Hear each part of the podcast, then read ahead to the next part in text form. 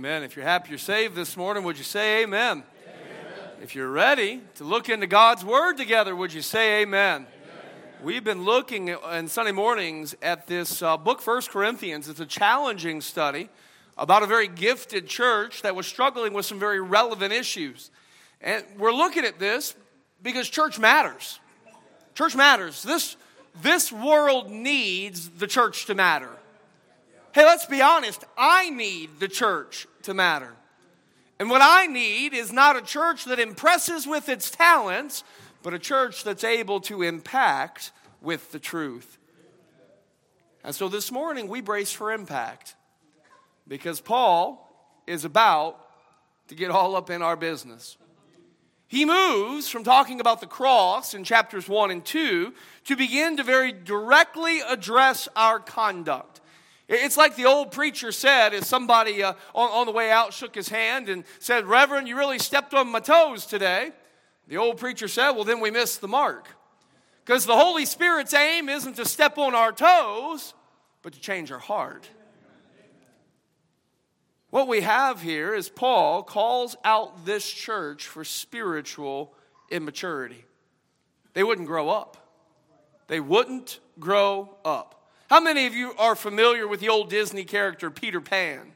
Peter Pan was, was the young man who lived in Neverland who refused to grow up. You know, what the church at Corinth was experiencing was a regular Peter pandemic, or what we might call widespread, contagious childishness. By the way, that still plagues the church today. Christians who won't grow up, they won't grow, they, they, they, won't, they think they're done growing, they're hoping someone else will grow. It's a Peter pandemic. And so, church, let's this morning allow God's word to impact our hearts for his glory. But let's begin reading. We'll read verses 1 through 4. Paul wrote, And I, brethren, could not speak unto you as unto spiritual, but as unto carnal even as unto babes in Christ. I have fed you with milk and not meat, for hitherto ye were not able to bear it, neither yet now are ye able, for ye are yet carnal. For whereas there is among you envying and strife and divisions, are ye not carnal and walk as men? For while one says, I am of Paul, and another, I am of Apollos, are ye not carnal? As Paul begins to address the Peter pandemic that existed in the church of Corinth, he, he begins to show us first a childish mess. A childish mess. Paul here holds the church at Corinth accountable for their issues. He looks at them and says, Guys, I can't even speak to you as mature believers. You're living by childish appetites. He said, I've got to give you milk. I can't give you meat. You're not able to bear it. You're still not. There was a shallowness, there was a lack of substance. By the way, there's nothing wrong with babies. Hey, we were all babies at one time or another, amen? Nothing wrong with babies as long as they grow up. It's normal and natural for a baby to desire milk. Peter wrote, 1 Peter 2 and verse number 2, as newborn babes desire the sincere milk of the word that ye may grow thereby. It's a very normal thing. It's a very natural thing. It's a very good thing. But it's also normal, natural, and good at some point for that baby to wean off the milk and want some meat. I'd be real disappointed if my 11 year old son asked for a bottle instead of a steak. But you know, that happens to us spiritually. If Hebrews chapter 5 and verse number 12, we see this address. He said, For what for when the time ye ought to be teachers, ye have need that one teach you again, in which be the first principles of the oracles of God and are become as such as have need of milk and not strong drink. And the reality is, there is a whole host of believers in this church, and there is a whole host of believers in the church today who ought to be able to handle meat, but they're still only able to handle milk. And I'm to tell you, that creates a childish mess. It's a childish mess because of the childish attitudes. When you think about a baby, you have to know that childish appetites come with childish attitudes. Babies are self centered, babies are dependent on others for all of their needs. Babies have short attention spans. They are ignorant of truth they need to know. Babies have no sense of values. They're driven by their immediate wants. They are ruled by their appetites and they fitfully move from one thing to another. You think about babies, they're unable to feed themselves, protect themselves, or see beyond their own little world. Try to explain to Timothy when he's crying in the back seat, buddy, we're trying to get you home. Can't you see the big picture? No, he can't. He's a baby. Babies enjoy being the center of attention. Babies have no thought of the needs of others. Babies are demanding. And babies get themselves into the most awful messes and expect others to clean it up for them. Now, all of this is wonderful as long as they grow up. But fill a church full of babies who refuse to grow up, and they will suck the life out of the ministry. They will suck the joy, they will suck the purpose and power right out of it. I'm to tell you, we got to be careful. Because the world today and the church today, if it shares the spirit of the world at all, we're full of what I call Mick Christians. Christians who want to come so long as we can have it our way, so long as we can have it within our time frame, that fast food Christianity I need it done my way. I need it done now. It, it, we, we live in an age where we, we, have, we have grown into a very me first church. When prospective people ask me about the church, I'm rarely asked about what we're doing to take the gospel to the ends of the earth. I'm more often asked about what we would do for them or how we do or don't fit their own personal preferences. And if we're not careful, we'll end up with a childish mess in the church. You see, the world has produced a generation that has been told it's all about them, that they are beautiful and perfect just the way they are. And as long as they just follow their own heart, everything will be okay. And we've produced a generation that, that thinks it's all about them. We've produced a generation that can't see beyond their next impulse. That's pretty characteristic of a baby. We've produced a generation that can't think beyond the Google search bar. I don't know how many believers have told me, well, I can't understand God's word and I can't study it, and so I don't ever read my Bible. And, you know, not being able to feed yourself is symptomatic of being what? And yet we've produced a generation that can't think beyond the Google search bar. I'm going to tell you, it's a mess because childish appetites come with childish attitudes. And if you fill a church full of babies who refuse to grow up, they will suck the life out of it.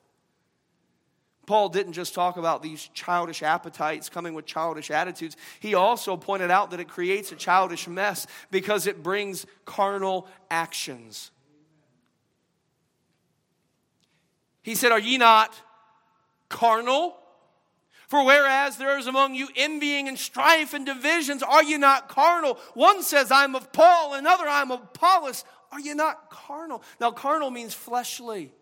It is the way of the old man, it is the way of the world. And we might put it this way childish fixations breed friction and foolishness in the body.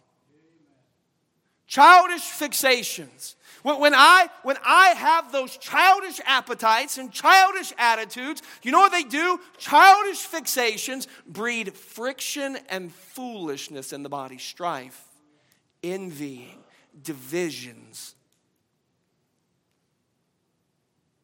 Now, we expect children to act immature, don't we? We do. Kids will be kids, they say. You know what? If we had a kid in the nursery bite another kid, that wouldn't be good, right? But we probably wouldn't have that child arrested. Now, if Brother Charles Kaufman bit somebody else this morning, we would handle it a little bit differently, wouldn't we? Why? Because we expect children to act immature, but we hope people grow up. Paul said this, 1 Corinthians 13. By the way, that'll be a great chapter when we get to it. 1 Corinthians 13 11. Paul said, When I was a child, I spake as a child, I understood as a child, I thought as a child, but when I became a man, I put away childish things. We hope people grow up.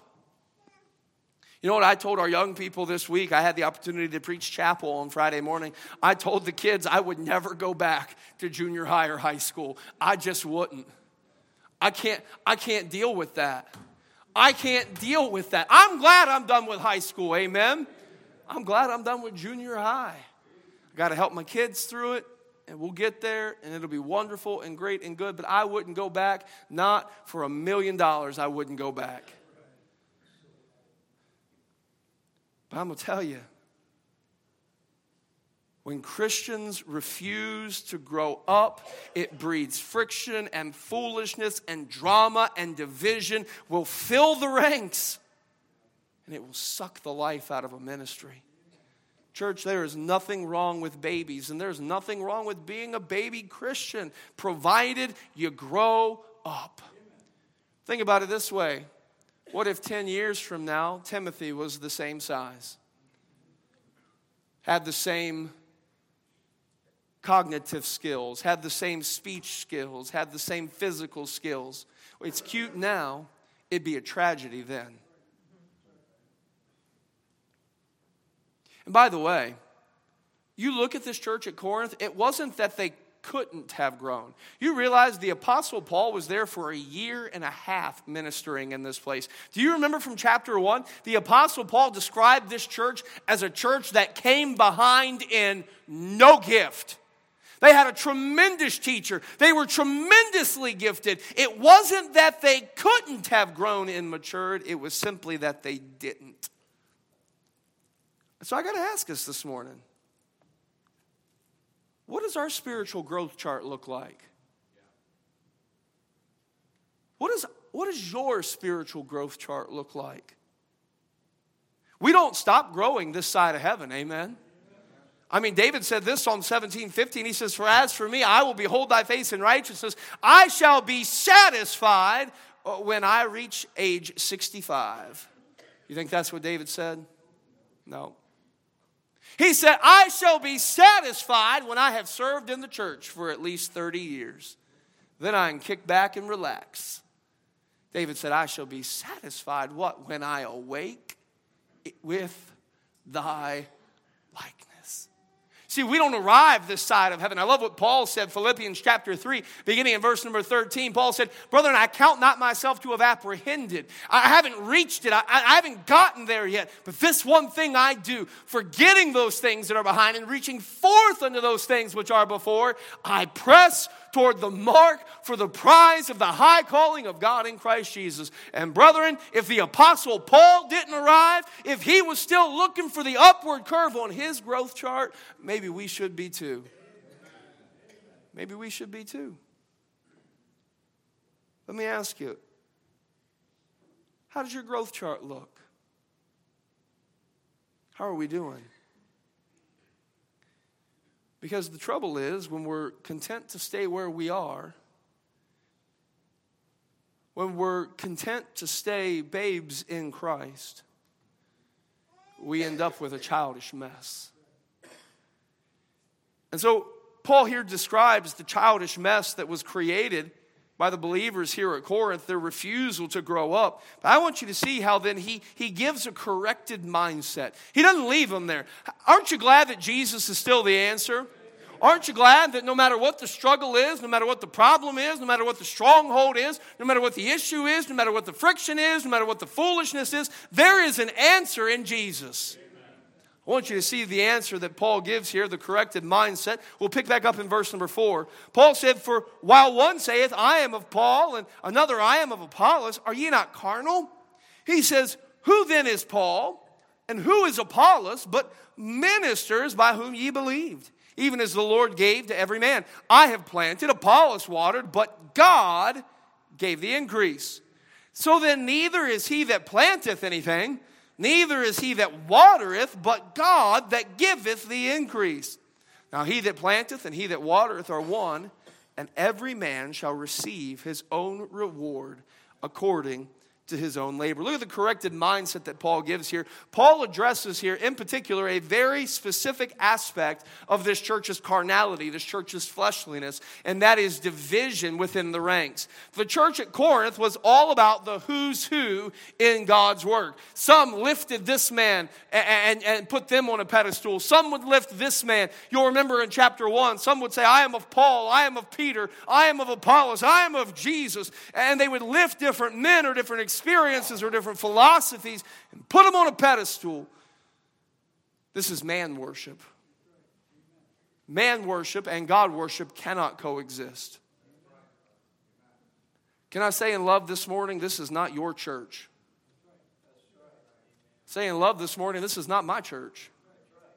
This is the Lord's church. This is the Lord's church. And I pray that as long as the Lord allows us to exist, that there only be one big name here. And that name is Jesus. That name is Jesus. Now, church, hear me. This is not belittling men. This is simply calling us to a better perspective. That all of us, no matter what we do, are but servants in the Master's work. We have different gifts, but we operate in the same grace and we operate for the same glory for God. Romans 12 and verse number 3, Paul put it this way. Romans chapter 12, for I say, though the grace, through the grace given unto me, to every man that is among you, not to think of himself more highly than he ought to think, but to think soberly, according as God has dealt to every man the measure of faith. You see, God is at work in each of us who know Him. God is gifting us and gracing us to do something for His glory.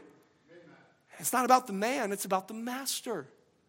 Yes, we have different gifts, but we operate in the same grace and we operate for the same goal that God would be glorified. Later in this book, 1 Corinthians chapter 12, we see, we're going to see Paul enumerate this a little bit more. We'll pick up in verse number 4 of 1 Corinthians chapter 12. Paul says, Now there are diversities or differences of gifts, but the same Spirit. There are differences of administrations or works, but the same Lord. And there are diversities of operations, meaning we're going to do things differently. But it is the same God which worketh all in all. Guess what? My gift is no more important than your gift. Is no more important than your spouse's gift. Is no more important than the jail ministry leader's gift, the junior church leader's gift, the musician's gift, uh, the, the, helps and hospitality's gift. Uh, they're different. And we're different. And that's okay because we work in the same grace and we work for the same goal. Paul really draws this out between him and Apollos. You see, these guys were very different guys. To give you a little bit of background, Paul was your more traditional. He, he was your more traditional kind of uh, Jewish thinker. Uh, he was very strong in the Old Testament and New Testament. Uh, he was a very cultured man, but he wasn't really a great speaker. He wasn't really impressive in his person. You'll remember chapter one, he talks about he was there in, in weakness and in trembling and in much fear. You, you saw Paul, there wasn't a lot about Paul that said, Man, I want to follow that guy. Look at him. I mean, physically, just didn't really do that for you. Apollos was different. Apollos came from Alexandria. He was, he was kind of the, uh, uh, the, the, the, newer kind of guy and the newer way of thinking. And from what we can garner from the scripture, uh, where, where Paul was very cultured, Apollos was very charismatic. And if Apollos shared the theological bendings of his, uh, of his origin at all, he would have been a little bit different from Paul in the way he viewed certain things in the Old Testament. And he even had to, we find in the New Testament, be corrected by a, couple of believers to help him grow in his presentation of New Testament truth. But, but Apollos would have been charismatic, man. Like he was the one that, that, that, that, everybody looked to and said, Wow, what a speaker, what a leader, what zeal, what joy, what passion. I want to follow that guy. And so you have the cultured and you have the charismatic, and you have this, this rift that was taking place. And Paul says, No, no, no, no, no, no, no, no, no. It is not Paul versus Apollos versus Peter. It is all of us for Jesus. Stop lifting up men and start lifting up Jesus. Church, I got bad news for you. I have to go to the dentist again this week. I might die. I hate the dentist so I, I shouldn't hate. I don't hate the dentist personally, okay? I feel about dentists the same way I feel about physical therapists. Sorry, Steve.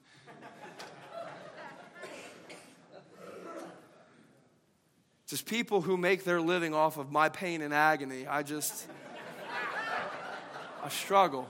I struggle. Church, I got to go to the dentist this week. I might die. Somebody said, Amen. Really? I mean, I'm all about amens, but certain places, not amen to that. Here's the thing, though. If I die on Wednesday, this church ought to be this full six months from now. Because it's not about a man, it's about the master. You don't follow me, you follow Jesus. You follow Jesus. We are one. We are servants in a shared ministry. We are one junior church, RU, nursing home, jail, greeters, sound room, nursery, Sunday school, musicians, helpers, people who, people who fix things around the building, people who cook meals for one another when they're sick and they're hurting. We are one. Some sow, Paul said, some water, Paul said, Paul said, but we are one. We are one, we are one, we are one. Different gifts, but one God and one goal. It's not about a man, it's about the master. And Paul here very specifically addresses the childish mess of division in the church. But by the way, can I broaden it a little bit this morning? It doesn't matter what your childish mess is. It, it, could be strife, it could be envy, it could be pride, it could be bitterness, it could be unforgiveness. I, I don't know what the childish mess is this morning, and I don't know how it's manifested itself in your life and how it's festering in the lives of others. I don't know what it is, but I do know what the answer is. Take your childish mess, put it in perspective of the master, and see if it doesn't bring a whole lot of clarity about how we ought to handle it because it's not about a man, it's about the master. What this church was missing and what many are missing today is a mature mindset. A mindset that recognizes it doesn't matter who's in attendance. If God doesn't show up, it ain't gonna get done. We are nothing. Paul said, I planted, Apollos watered. Paul said, So then neither is he that planteth anything, neither is he that watereth anything, because it's God and God alone that gives the increase. We are nothing and he is everything. God alone gives the increase. God alone saves a soul. I don't ever save a man. God always saves a man. You know, sometimes God allows me to be, to be a part of communicating the saving message, but I don't save a man. I didn't die for your sins. Jesus did. And if he don't do it, it ain't getting done. No matter how eloquent I am, no matter how many funny or moving stories I tell, if God doesn't do it, it ain't gonna get done. But that goes with everything. It's God alone that saves a soul. It's God alone that convicts us and draws us back to Him. It's God alone that empowers us. It's God alone that comforts us. It's God alone that transforms us. It's God alone that, that heals our marriages and our homes and, and makes us strong. And it's God alone that helps us to disciple and parent our children. It is God alone that gives the increase. John 15, verse 5, Jesus said, Without me ye can do nothing. And by the way, when we remember that, you know what it does? It provides a unified focus and fervency. That no matter where God has planned, put me in His work, I desperately need God to work in and through me. We desperately need God to work in and through us. The results are of God. He gives the increase. You know, I don't always understand it either. I'm just glad He does. You know, an unsaved person might ask, How does blood cleanse sin? I don't know. How does water quench thirst? I'm just glad it does. Amen. I'm just glad it does. A corrected mindset. A childish mess can be addressed. We bring it in light of the Master. You know, that's important for us to remember because the Master is coming. Amen. Amen. Did you catch the end of verse 8? Let's look at that verse one more time. Paul said, Now he that planteth and he that watereth are one. But look at the end. Read it in unison with me. And every man shall receive his own reward according to his own labor. We see not only a childish mess, we see not only a corrected mindset, but we also see this morning a coming master. Jesus is coming again. Hey, I got good news. God's going to show up one day. I got good news. We're going to get to stand before Him. We're going to get to give an account. Some of you were thinking, oh, well, that's not good news.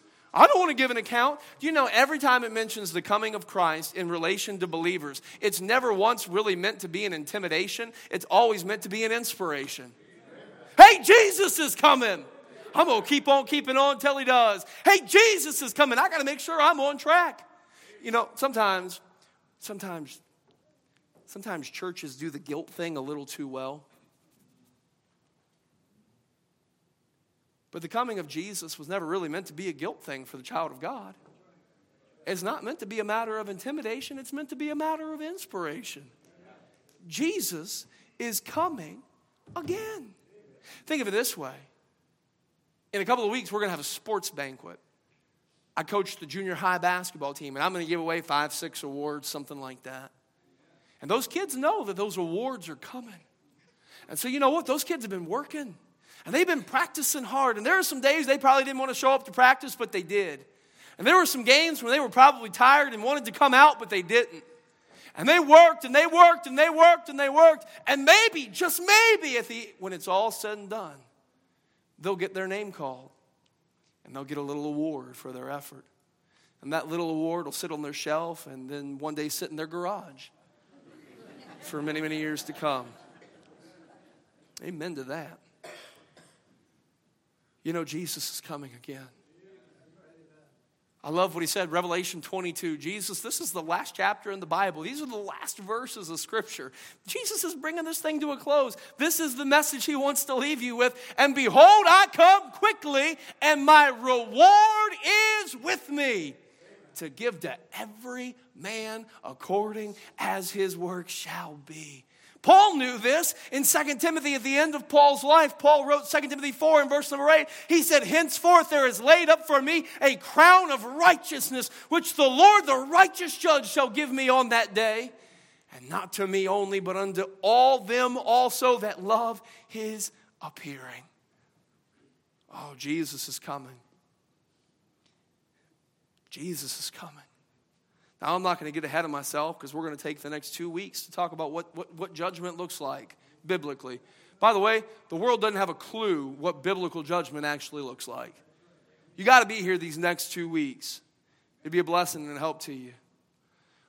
But I want to point out two things this morning. First of all, the personal reception. Did you notice the end of verse 8? It says, and every man. That means each of us each of us will personally stand before God. Can I ask you this morning, are you ready? Are you ready? Hebrews 9 and verse 27 simply says, As it is appointed unto man once to die, and after this, the judgment. There's going to come a personal reception where you will personally, individually stand before God. Are you ready? I ask you, first of all, are you saved? Has there ever been a point in time in your life where you have received the Lord Jesus? You have turned from your sin and you have turned to the Lord Jesus, putting your faith in who He is. He is the very Son of God, putting your faith in what He's done. He died your death that you might have His life. Has there ever been a time when you have turned from yourself and you have turned from your sin and you have turned to the Savior? Are you ready to stand before God? I implore you, you better know where you stand with God before you stand before Him.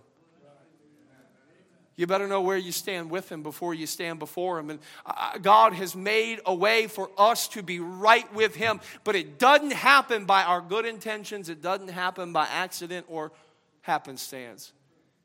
It happens when we choose to come to Christ. Are you ready? You will stand before God. Are you ready? Christian, can I ask you, are you growing? Or how are you growing? Now, I mentioned it earlier. Don't receive this with an air of guilt. You know, one of the first messages we preached from this book was about the gap between grace and glory. You know, we are called to be saints. You know, I, am glad God has called me a saint, uh, but I know that I don't, I don't really practically measure up to saint status just yet. There's a gap there. I'm not all that I wish I was. And sometimes it's easy to look at the gap between where we are and where we think we should be, and we let the devil heap on guilt, and then we just don't do anything with it. We just sit and wallow in our guilt and shame. Jesus died to save you from your sin, from the guilt, and from the shame. So when I ask the question, are you ready? Are you growing? Boy, it's, it's not there to receive this with an air of guilt. But man, I hope there's an, there's an appreciation of His grace. That praise God, I can grow in grace. I can grow in the knowledge of the Lord Jesus Christ. I can praise Him and rejoice in the progress. Look back and see how far God has brought you. You know, I might not be where I want to be, but I'm not where I was. Amen. And I can commit today to take the next step forward. Amen. Whatever that may be. I'm not where I was, and I can commit to take the next step forward. I don't get mad at my kids because they don't understand algebra. They're not there yet. And that's okay. I'm not mad at my kids because they can't dunk a basketball. They'll never be able to dunk a basketball, but that's okay. I'm not mad at my kids because they lack that capacity at this point. What I care about as a father is are they growing? Are they growing?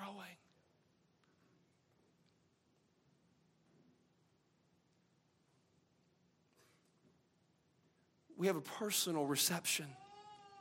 But I love this. Not only is there a personal reception, there is a personal reward. He said, Every man shall receive his own reward according to his own labor. You know, down here, there's an element of shared benefit. What do you mean by that, preacher? I mean that you got to enjoy the heated auditorium this morning, whether or not you've given a nickel to the church all year. Right? There, there's a shared benefit that we all get to enjoy. But up there, when we stand before the Lord, it's not a shared benefit, it is a specific blessing. You know, down here, sometimes we get more credit or less credit. You know, sometimes people give us credit for things we didn't do. We just happen to be in the right place at the right time. Sometimes down here, people don't see what we did and they give our credit to somebody else. But up there, God's got a perfect set of books. And not even a cup of cold water that you've given in His name goes unnoticed. So, church, don't stop short. We don't arrive till we get to heaven. Remember Psalm 17, 15? I shall be satisfied when I awake in thy likeness. You remember Philippians 3, 4, 13 and 14? Paul said, I have not attained, I've not apprehended, I'm pressing toward the mark. Don't stop short. Keep growing, keep gaining, keep giving, keep going because the Master is coming. The Master is coming. Are you ready? Are you ready?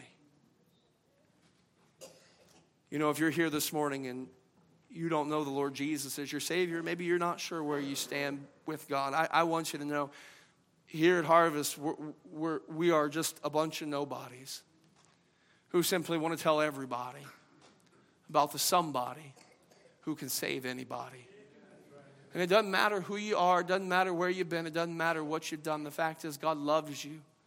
That Jesus came to you since you didn't come to Him, that Jesus died for you that you might receive his life. The Bible says, Whosoever shall call upon the name of the Lord shall be saved.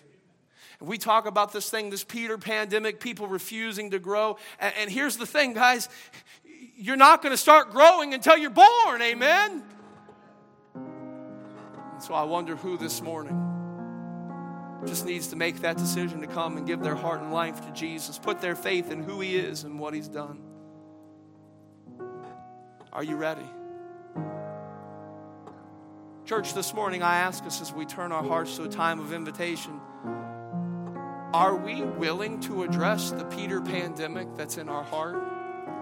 I don't want to grow up. I don't want to do hard things. But it's going to suck the life out of our homes and out of our church. Hey, Christian, what does your spiritual growth chart look like? I mean, can you look back and see times where you've just grown, but maybe you've plateaued? Maybe for some reason you thought, well, I've just arrived. No, we haven't. I'm going to tell you, you zoom out, God's got some more room for you to grow this side of heaven. And I wonder today, Christian, no matter where you are, no matter what that growth chart looks like, I wonder if each of us would say, wherever I am, Lord, I want to make a commitment to grow. I You know what? There's foolishness and there's friction that abounds in everybody. But here's the thing I got to look at myself and say, I can't let your problems stunt my growth. You know, sometimes the devil likes to bring up things in our heart and life, but I got to look at the devil and say, I'm not going to let my past stunt my present growth.